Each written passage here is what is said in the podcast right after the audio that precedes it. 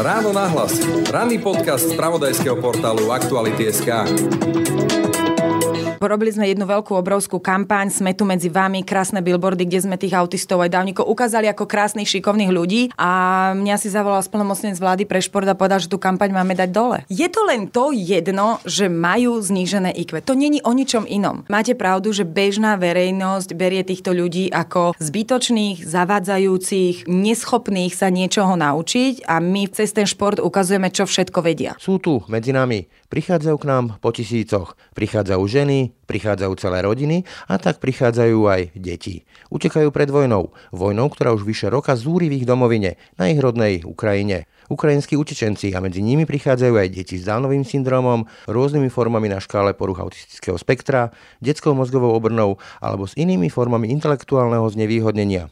Akej starostlivosti sa im tu u nás dostáva a myslí tento štát i na tieto deti a ich špeciálne potreby? A ako sa vlastne žije našim deťom s nejakou formou intelektuálneho znevýhodnenia? Témy pre Evu Gažovú Vrankovú, národnú riaditeľku špeciálnych olimpiád a zakladateľku centra Dream Day, ktoré je určené práve pre ukrajinské deti s nejakou formou intelektuálneho znevýhodnenia. My sme na to zvyknutí, že deti alebo dospelí alebo mládež s, takýmto mentálnym znevýhodnením sú opomínaní, zabudaní a takisto sa to stalo aj s deťmi z Ukrajiny, pretože aj tam sú takéto deti a zabudlo sa na nich, pretože bývalý minister vyhlásil, že všetky deti z Ukrajiny dostanú priestor a my máme informáciu, že v Bratislave nie je zaradené ani integrované jedno dieťa s mentálnym znevýhodnením do škôl. Počúvate ráno na hlas. Pekný deň a pokoj v duši praje. Braň Robšinský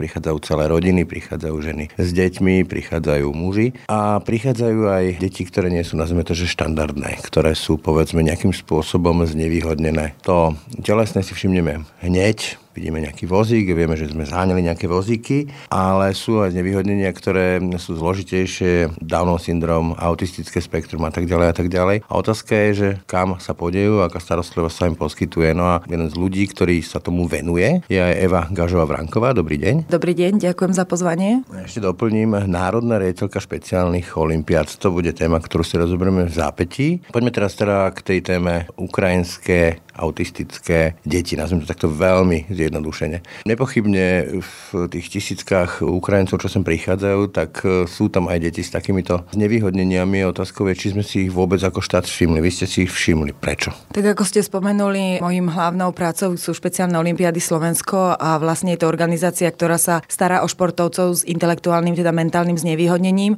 A tým, že máme to tak zakorenené ešte od výchovy našich rodičov, že sa snažíme snažíme pomáhať tým slabším, tak hneď ako začal konflikt vo februári minulého roka, tak sme hneď začali aktivizovať všetkých našich priateľov, kamarátov a rozšírovať informáciu, že sme tu pre tie deti, ktoré prekračujú hranicu s nejakým handicapom, teda tým intelektuálnym znevýhodnením, aby si to vedeli posluchači predstaviť. Je to dieťa s diagnózou autizmus, dieťa s Downovým syndromom, dieťa s detskou mozgovou obrnou a inými diagnózami, ktorá v podstate im znižuje to IQ, takže nie sú schopné samostatne sa o seba v živote postarať vlastne nemôžu do normálnej školy sa zaradiť Presne, a tak ďalej. Tak ako ste to povedali, my sme na to zvyknutí, že deti alebo dospelí alebo mládež s, s takýmto mentálnym znevýhodnením sú opomínaní, zabudaní a takisto sa to stalo aj s deťmi z Ukrajiny, pretože aj tam sú takéto deti. Aj tie prišli, aj tie odišli pred vojnou, aj tie utiekli. Možno niektoré s ruksakom, tie príbehy sú možno na iný podcast, ale veľmi srdcervúce.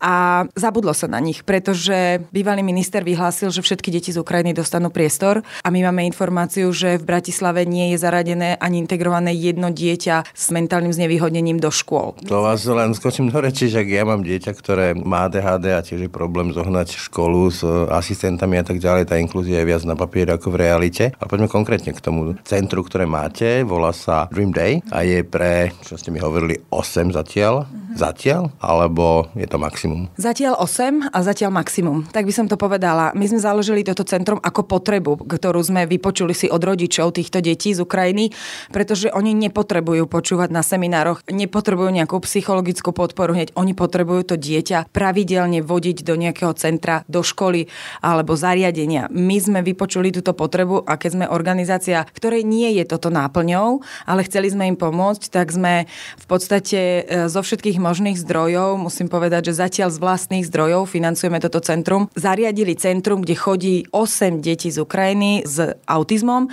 máme 7 chlapcov, jedno dievča a máme dve pani učiteľky. Neviem, či to môžem rovno nazvať pani učiteľky alebo vychovateľky, ale v podstate my im poskytujeme to bezpečie cez deň, kde sa môžu smiať, kde sa môžu vzdelávať. Máme... Matky majú potom uh, možnosť na to, aby popracovali s tým, že ich dieťa je v bezpečí. Ale poďme teraz k tomu, čo ste hovorili, že nejakým spôsobom si vás vyhľadali. Tak si predstavujem, že to u nás tak asi funguje, že oni sem prišli, dostali nejakú deklaráciu, že sa o ich deti postaráme a potom akože klopali, klopali, klopali, až si vás takto náhodou de facto pirátsky našli? My sme sami urobili tú iniciatívu a začali sme s tou iniciatívou, že im vyplníme voľný čas športom. My sme vôbec na začiatku nemysleli, že budeme riešiť nejaké zariadenie, ale ponúkli sme ten šport, zaradili sme ich do krúžkov, kde chodia atletika, plávanie, gymnastika, rôzne tanec, tenis. Takže navštevujte tieto krúžky, ale tým, že sa dostanete do kontaktu s tým rodičom, rozprávajte sa, pretože je to normálne, aby ste pochopili, čo potrebujú, čo osudy, dieťa, áno, tie osudy.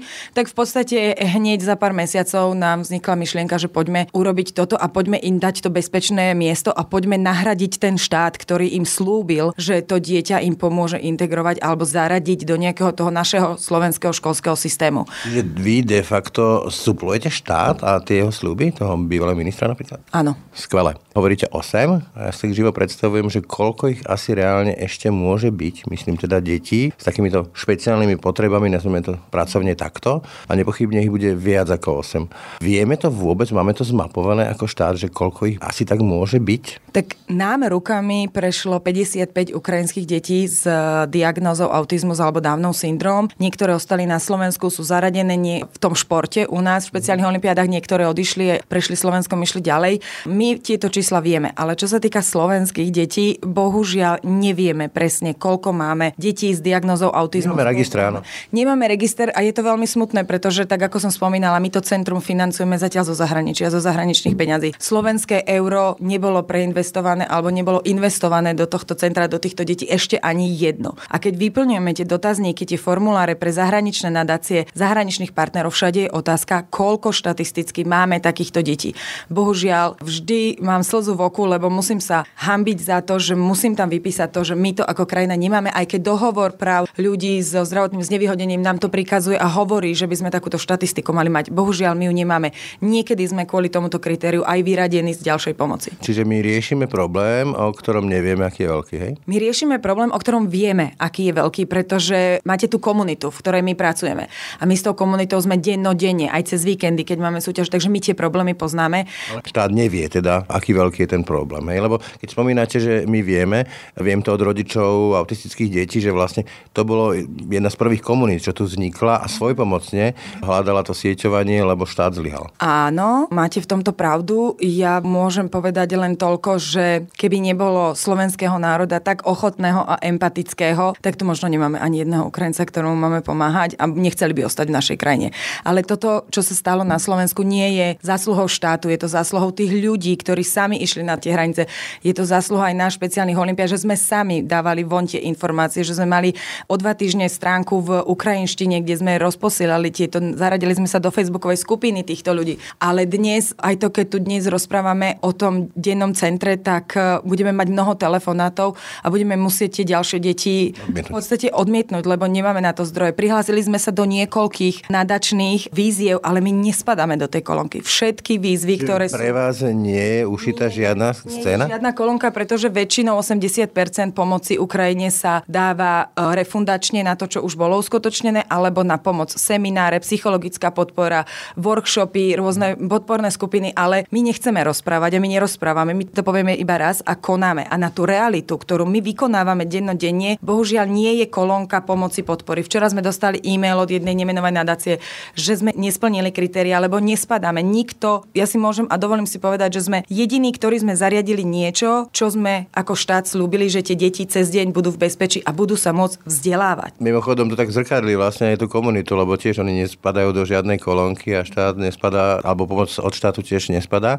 Viem, že sa to pýtam nesprávnej osoby, mal by som sa na to pýtať uja štátu, nazvime to takto. To je taký problém ušiť nejakú schému na rýchlo, lebo však svet sa mení, nejaký dopyt tu je, evidentne hovoríte, že je. Mm-hmm tak aký problém ušiť na to riešenie? Poviem vám príbeh, ktorý sme zažili a je to z reality, nedávnej reality.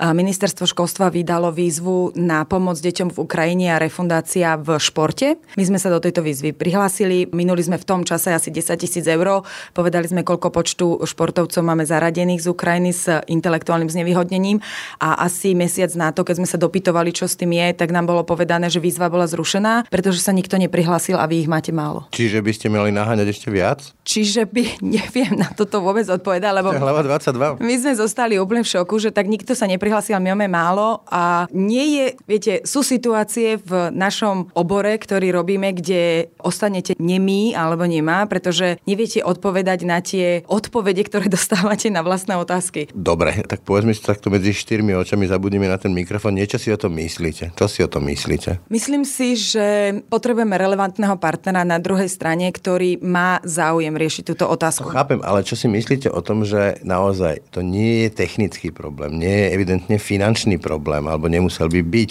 ale nie je to evidentne ochota. Je Prečo? To, vždy za všetkým je človek alebo osoba a my sme strašne byrokratický štát a veľmi si to stiažujeme tým, že potrebujeme len papiere a pečiatky, ale zmeniť nejakú kolónku alebo výzvu, ja si nemyslím, že to je problém, ale je to o tom človeku na tom začiatku, ktorý musí poznať tú realitu, musí poznať tie problémy v tej praxi a potom môže písať výzvy. Pretože mne naši ukrajinskí rodičia povedali, že oni nepotrebujú chodiť na semináre, kde im budú dávať psychologickú podporu a pýtať sa, ako žijú.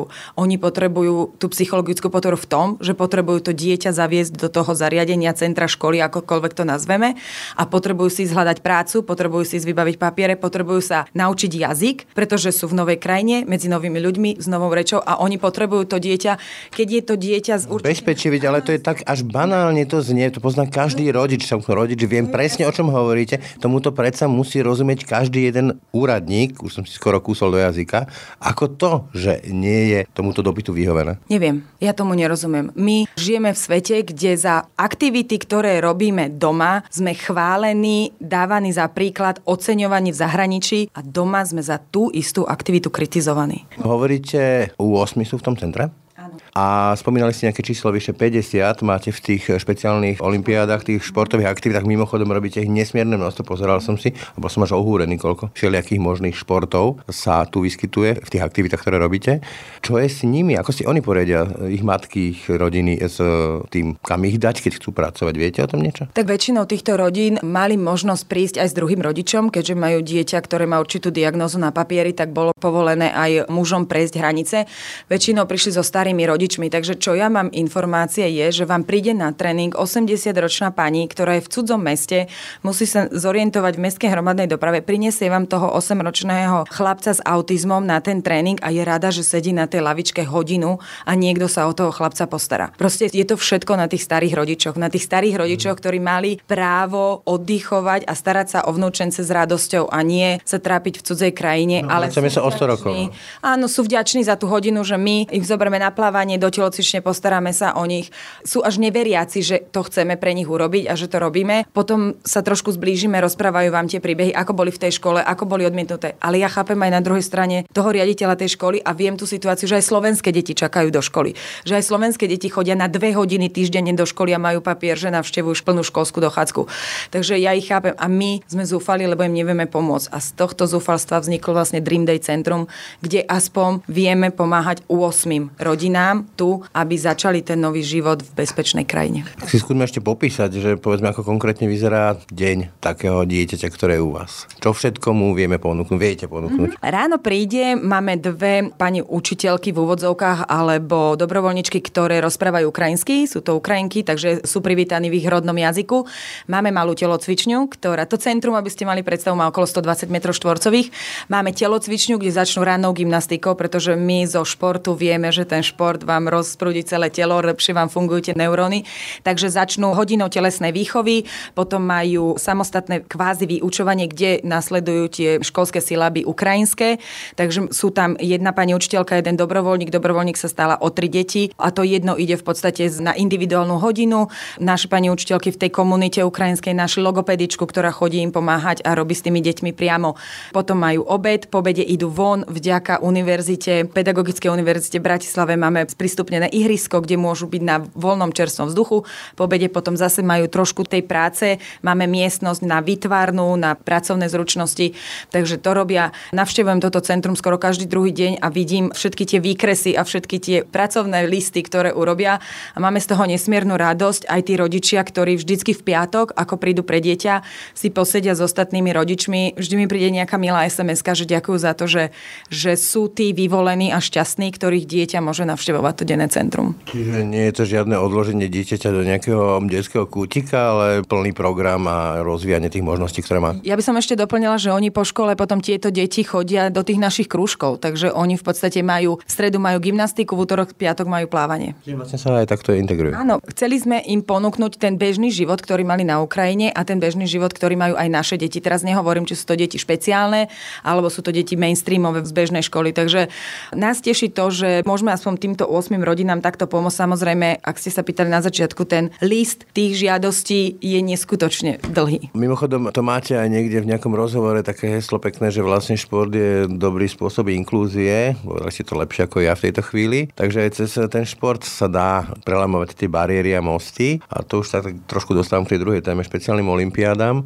To sú olimpiády pre intelektuálne znevýhodnených, teda pre dávnikov, autistické spektrum. Ja poznám napríklad Gisku Bílikovu, arabesky.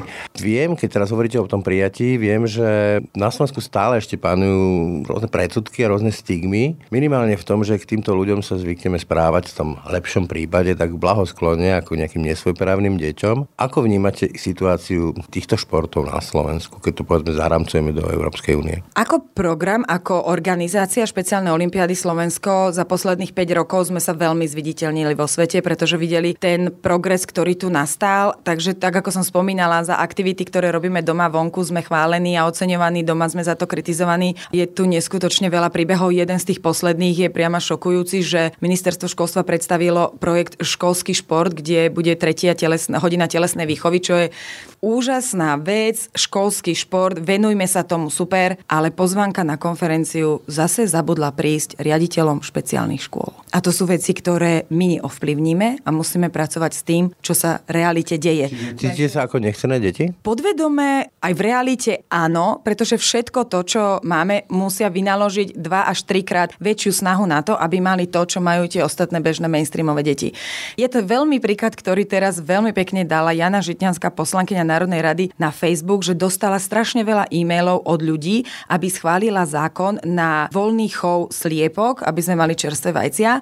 A ona tam krásne napísala, že ja by som sa raz chcela dožiť toho, že dostanem toľkoto e-mailov na zákon, ktorý sa stará o zdravotne znevýhodnených ľudí a pýta sa, že prečo? No preto to, lebo my podvedome vieme, že tá sliepka nám dá to dobré vajco, keď bude mať voľný chov, ale podvedome si myslíme aj to, že títo ľudia nám nedajú späť nič. Lebo no, sú... Ja si skôr myslím, uh, možno, že... Za... Tá sliepka dostala príležitosť a to dieťa nedostalo príležitosť, takže ono nemôže, keď nemá tú príležitosť od štátu ukázať, čo v ňom je, tak ani nikdy sa my ako národ nenaučíme, že aj tieto deti môžu byť prospešné pre verejnosť. No, mimoriadne môžu byť, e, aj pre tie rodiny, poznám veľa príbehov, ale možno by som doplnil alebo oponoval, že môže za tým byť aj také hlboko evolučné sebectvo, že keď si budeme myslieť, že keď zatvoríme oči tak, a nebudeme to vidieť, tak nás sa to týkať nebude, že sme celí radi, že sa nás to netýka, preto to nechceme riešiť. Ja to vidím na podcastoch, keď vysielam tieto témy, tak je nízka počúvanosť, lebo ľudia o tom nechcú ani len počuť. A modlia sa, že aby sa to nestalo mne. O, je to veľmi ťažká téma, aby sa to nestalo mne. Ono to nie je o tom, že aby sa to nestalo mne, ale keď si zoberiete každého človeka v okruhu, tak určite každý pozná niekoho, kto pozná niekoho, kto pozná niekoho, kto má takéto dieťa.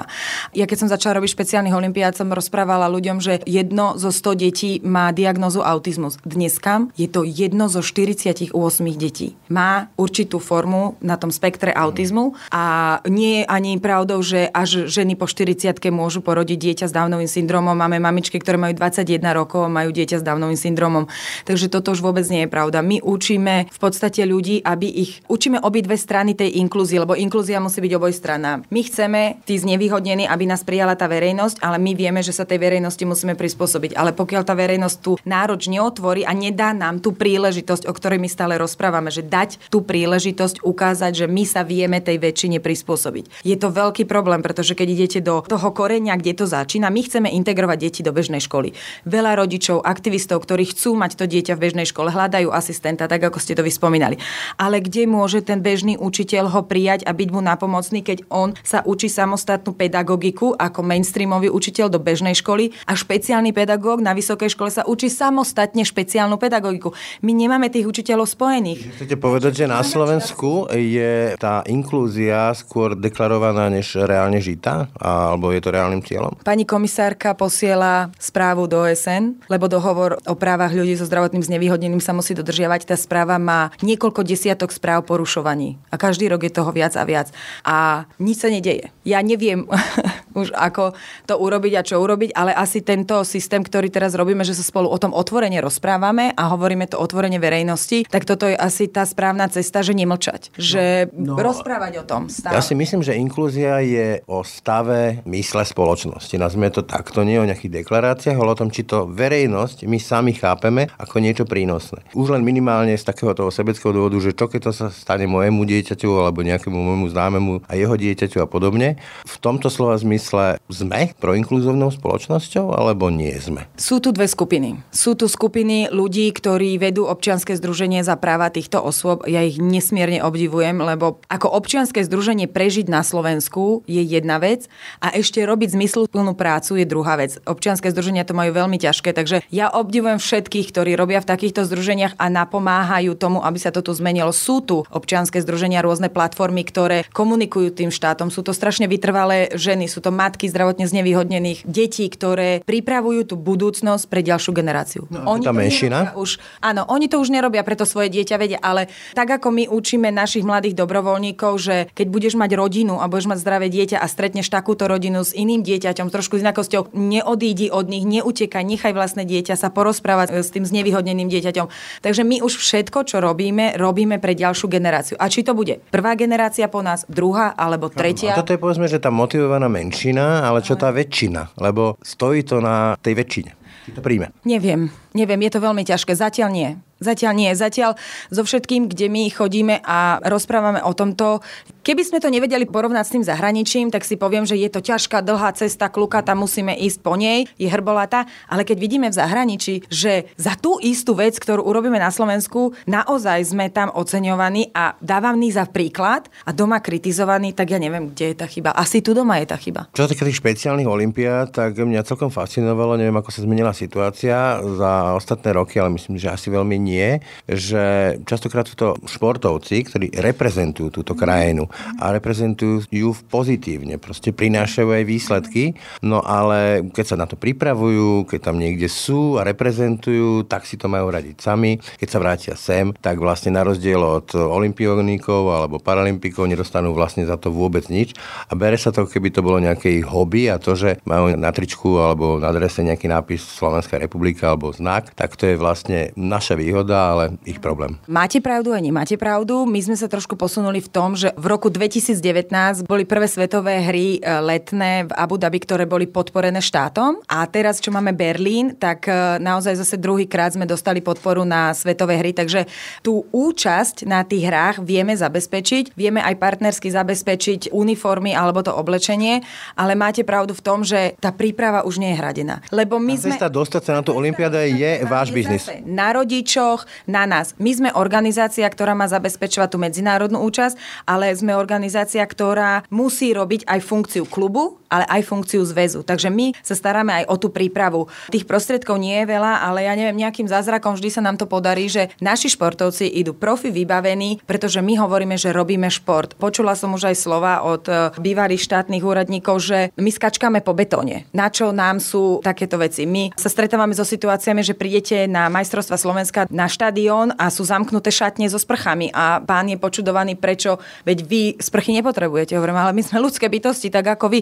Takže sú tu situácie. Vážne takéto... Ale to je kopu takých príbehov. Aj v Tatrách v nemenovanom hoteli nás odmietli, pretože klienti hotela sa budú báť vašich športovcov. Hovorím, máme dve ruky, dve nohy, vieme držať lyžičku, vidličku aj nožík, vieme piť z pohára. Je to všetko. Ešte stále vás akože takto ostrakizujú? Áno, samozrejme. My ako organizácia prežívame to, čo prežívajú naši rodičia, ktorí to riešia so svojím dieťaťom. My ako organizácia prežívame tiež tú rolu rodiča, že tie dvere sú zatvárané a že stále tým, že v organizácii je viac žien, ktoré nemajú postihnuté dieťa, tak si nám dovolia povedať možno krutejšie slova ako rodičovi, ktoré to dieťa má. Napríklad mali sme kampaň k rente, kde olimpionici, paralympionici, deflimpionici sú zaradení do renty za odmenovanie za športové výsledky. My nie sme. My stále hovoríme, my nechceme takú veľkú sumu, akú majú olimpijskí výťazí. My to chápeme, ale zaraďte nás tam a dajte nám o 90% menej. Ale zaraďte nás tam. My sme no, športovci. Áno, urobte to gesto, že sú tam. Je to hrdosť pre rodiča a hrdosť a odmena pre toho športovca. Máme majstra Európy v triatlone, ktorý 66 členom štartovom poli skončil na 15. mieste. Je to v prvej polovičke a my ho dávame za príklad, že my ten šport robíme. Preto sa snažíme chodiť na profesionálne športoviská, máme profesionálnych rozhodcov. Všetko robíme tak, ako keby sme to robili pre deti bez zníženého IQ, bez intelektuálneho znevýhodnenia. No, tie príbehy, čo si mi teraz rozprávala, určite ich máte viac, ale potvrdzujú presne to, čo som si aj myslel, čo som to aj spomínal, že tá miera stigmatizácie je stále dosť veľká na Slovensku, že tých e, intelektuálne znevýhodených ľudí, detí bereme ako nejaké že čudá. Pokiaľ sa neotvoríme my a nedáme im ten priestor, aby sa s nami porozprávali, lebo my s nimi stále ich budeme brať za tie čudá. Ale my máme veľmi pekné príbehy s dobrovoľníkmi, ktorí prídu a pýtajú sa, že ako majú s nimi komunikovať všetko. A po tej hodine, jednej hodine, je ten názor totálne iný. No samozrejme, lebo to sú normálne veselé deti častokrát a tak ďalej. No len, len na začiatku ten prvý kontakt väčšinou... Prvý kontakt je veľmi ťažký a je to o tých ľuďoch, že povedať si, že je to také isté dieťa ako moje dieťa, možno trošku viac času potrebuje na odpoveď na otázku, možno viac času potrebuje vysvetliť nejakú činnosť,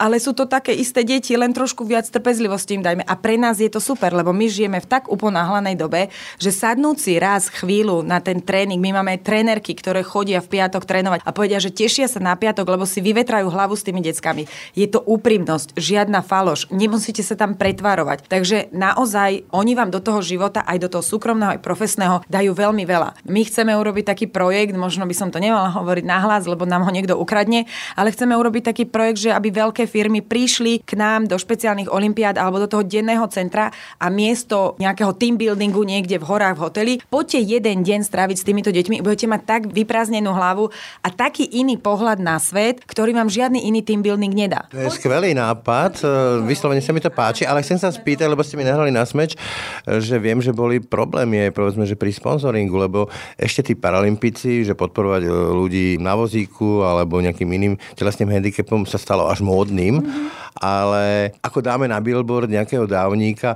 sú napríklad špeciálne filmy, veľmi pekné, ako naozaj umelecké, ale v seriáloch účinkujú LGBT komunity, Rómovia, Afroameričania, vozičkári, ale vidieť tam ako nie karikatúru, ale vyslovene pekný príbeh e, mentálne postihnuté je veľký problém. Je, je, lebo ľudia sa toho boja, že to nebude rýchle a že čo keď dostane záchvat alebo niečo sa udeje, boja sa tej inakosti, ale ja vám poviem na to, že ako ste hovorili, že ten sponzoring. Paralympionici majú úžasnú výhodu, že sú spolu s Olympiádou, čo je fantastické, lebo ten olympijský výbor ich prijal a je to v podstate jedna veľká rodina. Áno, sú na očiach. My máme o rok tie veci, ale robíme napríklad kampane a robili sme jednu veľkú obrovskú kampaň, sme tu medzi vami, krásne billboardy, kde sme tých autistov aj dávnikov ukázali ako krásnych, šikovných ľudí a mňa si zavolal splnomocnenec vlády pre šport a povedal, že tú kampaň máme dať dole. Presne z tých dôvodov, ako teraz som naznačil, že to je také, čo si o tom ľudia budú myslieť? To je o tom, že nie sme športovci, alebo nepatrí sa to, alebo iní by mali robiť tie kampane a nie. Sakra, ale kto iní sú potom športovci ako tí, ktorí proste robia to pre svoju radosť vyslovene, aj sami mi to potvrdzujete, dosahujú nejaké výsledky, tvrdo na sebe makajú, tak čo to je, ak to nie je šport? Ja neviem, ja verím, že to je šport, aj viem, že to je šport a dosahujeme tie výsledky. Je to len to jedno, že majú znížené IQ. To není o ničom inom. To je len o tom, že vy sa nebudete baviť človekom, ktorý nie je na vašej úrovni, alebo ja si myslím, že to je o tom, že nič z neho mať nebudete. Budem sa kamarádiť s tebou, lebo ty máš teraz funkciu alebo niečo, ale ten človek s tým zníženým IQ si myslíte, že vám nič spätne nedá. Hodne cynické vysvetlenie. Áno, máte pravdu. Život vás naučil cynizmu, hej? Áno, snažila som sa byť na začiatku taká diplomatická. Viete, keď... pekné, že vlastne vy, keď opisujete ten svet v úvodovkách, veľkých tlstých úvodovkách normálnych, tak to je také cynické až vysvetlenie, ale ja vám veľmi dobre rozumiem. A naopak, keď hovoríte o týchto deťoch, špeciálnych deťoch, nazvime takto zase vo veľkých tlstých úvodovkách, tak e, tam ho nepotrebujete. Nie, lebo žijem s nimi v tom svete a viem, aké to je, viem, aká je realita, kde si musíte dávať pozor, čo poviete pred bežnými ľuďmi a že si nemusíte dávať pozor, čo poviete. Je to o emóciách. Všetko, celý náš, naša práca s mojimi kolegyňami je o emóciách. Proste prídete na tú, aj keď vás za ten týždeň príde vám e-mail, že ste nespadali do kolónky, nedostanete tú dotáciu alebo niečo sa stane, ale prídete cez ten víkend na tú súťaž alebo v piatok na ten tréning a v podstate celý ten týždeň zabudnete a ste nakopnutí do ďalšej práce, že sa to oplatí, že máme chlapca, ktorý sa po roku potopil pod vodu a že sa naučil plávať, lebo doktor povedal, že nebude nikdy chodiť. Máme športovca, ktorý sa rozrozprával pri športe, lebo sme tlieskali, šport je o tlieskaní a pozbudzovaní. U lekára mu nezatlieskajú, v škole mu nezatlieskajú, ale na tom športe mu zatlieskajú. A my veľa tlieskame, veľa pozbudzujeme a potom sa tie výsledky a výkony dostavia. Takže no. je to o tom, že vy len trpezlivo a keď aj niekto niekomu povie, že on nikdy nebude vedieť plávať alebo vedieť bicyklovať, tak bude, lebo zase je to len opakovacou činnosťou. Svoje dieťa každý učíme len opakovaním. A tieto deti potrebujú viac tých opakovaní, ale vedia sa to naučiť. Minimálne potom e, nebudú takou príťažou, keď to poviem z toho normálneho cynického sveta cynickým vysvetlením. To už pochopili pri projektoch pre bezdomovcov, pri projektoch, kde prepušťame ľudí z väzenia, lebo je to drahé a keď pomáhame tým ľuďom posúvať sa vždy o látku vyššie, tak je to výhodné aj pre nás, keď sa pýtate, či to je výhodné. Určite áno, aj tie manuálne práce. My máme športovcov, ktorí chodia na jazdectvo a robia pri koňoch. Keby ste videli tú stajňu, ako je uprataná. Keď autista uprace konskú stajňu, je to niečo neskutočné. A v týchto, seriál Monk. Áno, v týchto veciach, ktorých oni vedia byť super, dajme im tú príležitosť, dajme im tú prácu a trošku sa im venujme. Je to len o tom, že im vysvetlíte, čo od nich chcete, trošku ich skontrolujete, ale keď im dáte tú príležitosť, naši športovci, či je to v práci, alebo doma, alebo aj v škole, využijú všetko na viac ako 100%. Oni proste do toho dajú všetko. Či má bežať 200 metrov, beží aj 400 metrov, pretože chce ukázať, že to vie a že natrénoval. A takisto je to aj v bežnom živote. Máme športovca, ktorý pri našich súťažiach alebo teda cvičeniach nevedel otvor, mal také spazmatické prsty, že si nevedel chytiť ani pohár vody. A tá emócia, kde sme iným športovcom tlieskali, tak ho dohnala k tomu, že otvoril tie prsty, chytil tú loptičku penovú a dali ju do toho basketbalového koša. Jeho mama bola úplne v šoku, že tie prsty prvýkrát v živote otvoril.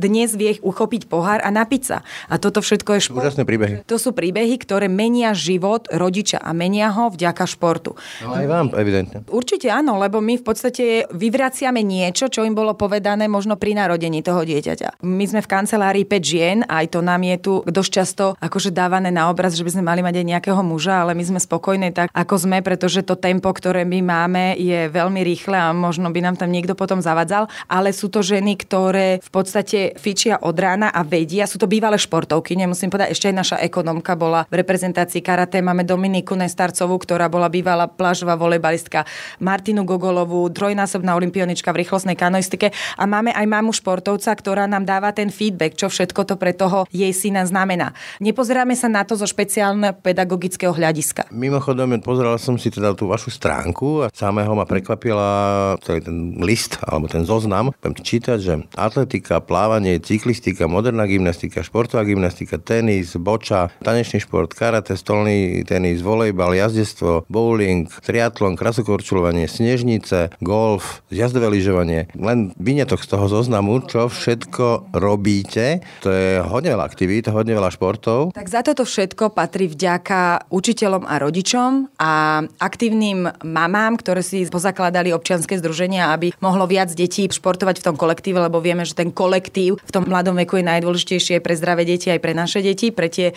špeciálne. Toto je zásluha ľudí, ktorí majú radi šport a ktorí chcú s týmito ľuďmi niečo dokázať a ukázať. A my im dávame len tú príležitosť, kde to môžu ukázať. My organizujeme tie majstrovstva Slovenska, zakladáme tie kluby po Slovensku, aby sa kde mali možnosť združovať, pomáhame pri vybavovaní rôznych vecí, vysielame ich do zahraničia na rôzne súťaže. Už v tomto roku boli v Estonsku, v Polsku, chystáme sa do toho Berlína, máme pozvanie do Spojených Arabských Emirátov a taktiež do USA.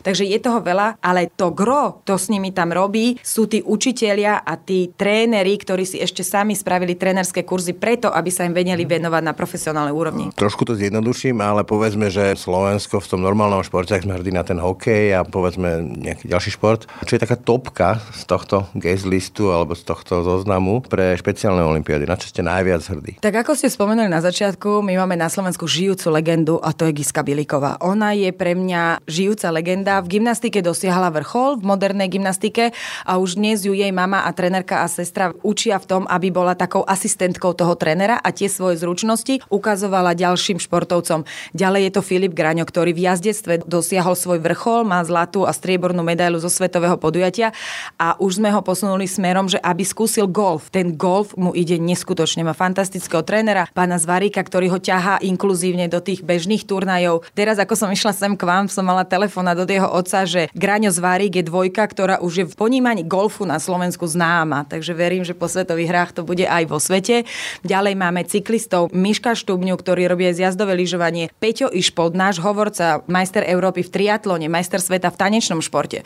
Vanda Kračunová, plavkyňa, mnoho, mnoho ďalších, ktorí by som mohla vymenovať. Máme ich stovky. Skvelé výsledky, skvelé mená. Pozdravujem Gisku Bilíkovú, zažil som ju v rozhovore, úžasný človek. Ale keď ste mi spomínali, že to prijatie, povedzme nejaké z úradu vlády a tak ďalej, že čo vy tam vôbec robíte, dokonca ste mi hovorili aj takú historku, že vlastne niektorí ľudia, ktorí by to mali ovládať, neovládajú ani také veci, že títo ľudia majú volebné právo. Berieme ich, alebo časť tej oficiálnej verejnosti neberie vážne, akože berie ako nejaké malé nesvojprávne deti, ktoré ich vlastne otravujú? Alebo ako to mám čítať? Ja sa pohybujem v komunite, kde sa snažíme týchto športovcov prezentovať ako ľudí, ktorí vedia komunikovať, ktorí dokázali toho veľa, majú svoju identitu toho športovca, ale máte pravdu, že bežná verejnosť berie týchto ľudí ako zbytočných, zavádzajúcich, neschopných sa niečoho naučiť a my v prostredníctvom toho športu, tak ako hovoríme, že šport je najkrajšia, najľahšia cesta k inklúzii, tak cez ten šport ukazujeme, čo všetko vedia. musíte im dokazovať, ako keby. Áno, jasné, všetko musíme dokázať. Musíme dokazovať na úradoch všade, že áno, je to reprezentant, ide reprezentovať na svetové podujatie. My keď sa porovnávame s inými krajinami, tak na medzinárodné podujatie, ktoré je organizované tu nedávno v Estónsku, prišiel minister, prezident Estónska, pardon, pán prezident sám prišiel otvoriť toto podujatie. A to nebolo, že majstrovstva sveta. Ale... Tamto asi žijú, tamto, tým žijú, tam to chápu reálne vážne a u nás asi nie. Hej. U nás nie ešte. Mm-mm. Ale musím povedať, že je tu aj jeden svetlý príklad, ktorý naozaj musím vyzdvihnúť, je, že poznáte komunitu autistov, poznáte, že veľkou skupinou, teraz nás ide 77 členov výpravy, z toho 40 športovcov na svetové hry a požiadali sme ministerstvo, ktoré má na starosti dopravu alebo špeciál, tak nám dali tú cestu, že môžu naši športovci použiť špeciál, že nie len hokejisti alebo vrcholoví športovci, ale aj naši športovci sa povezú špeciálom na svetové hry. Takže musím povedať, že toto je taká svetlá výnimka, ktorú my všade musíme rozprávať a chceme o nej rozprávať, lebo dá, je, že sa to dá, presne, že vám odpoviete na žiadosť, na list, vám odpovedia do týždňa. Máme listy na ministerstve školstva z roku 2021, kde sme dali metodiku. Viete, kedy bola naposledy urobená metodika telesnej výchovy pre mentálne znevýhodnených? Podľa mňa nikdy. V roku 1976. Ako špeciálne olimpiády priniesli metodiku, ktorá je zo sveta, ktorú robili odborníci, ktorá je pre viacnásobne znevýhodnenie detí a pre mladých športovcov od dvoch rokov. Takže je to určené pre špeciálne materské školy, základné školy, kde môžu cvičiť a ako majú cvičiť na telesnej výchove. My sme tú metodiku dali v roku 2021, postupili na ministerstvo školstva, my do dnešného dňa nemáme odpoveď a to sme nechceli platiť za to. No, nie. Čiže inými slovami, my len potvrdzujete tú tézu, že to, čo v tejto komunite funguje, funguje nie vďaka, ale napriek štátu. Funguje vďaka ochote ľudí a tej komunity. Tých, áno, tej komunity, ktorá to chce robiť. Ani my, ani my ako organizácia by sme neexistovali, keby sme okolo seba nemali dobrovoľníkov, nemali tých zanietených rodičov a riaditeľky škôl a učiteľky škôl, ktoré to robia. Takže veľká vďaka im. No a tu by mala nasledovať pasáž rozhovoru, v ktorej sa s Evou Gažovou Vrankovou rozprávame o sexuálnom zneužívaní takýchto intelektuálne znevýhodnených detí. Áno, počujete dobre. Sexuálne zneužívanie intelektuálne znevýhodnených detí sa deje aj na Slovensku. Deje sa to a deje sa to hlavne preto, že až z celosvetových štatistík, keď je 10 zneužívaných dievčat, 6 z toho je mentálne znevýhodnených. Jednoducho ľahké obete, hej? Ľahké obete, ktorým, tak ako ste povedali, nikto neverí, nik, nikto s nimi nespíše nejakú zápisnicu. Takže... Vedia to neverbalizovať často? Áno, my sme preto učili, že ako obrázkovou formou môžu tie obete vypovedať, pretože tých predátorov chodí aj u nás na Slovensku veľmi veľa a deje sa to. Túto tému však považujeme za natoľko závažnú a dôležitú, že si túto časť rozhovoru odložíme a budeme sa jej venovať osobitne už v najbližších dňoch, tak ako si jej závažnosť a dôležitosť skutočne zaslúži. Zostaňte s nami a sledujte nás. Určite sa tejto téme nevyhneme a budeme sa jej venovať v niektorom z najbližších podcastov aktualít. No a tu už je z dnešného rána na hlas skutočne všetko. Pekný deň a pokoj v duši praje, Braň Robšinský. Všetky podcasty z pravodajského portálu Aktuality.sk nájdete na Spotify a v ďalších podcastových aplikáciách.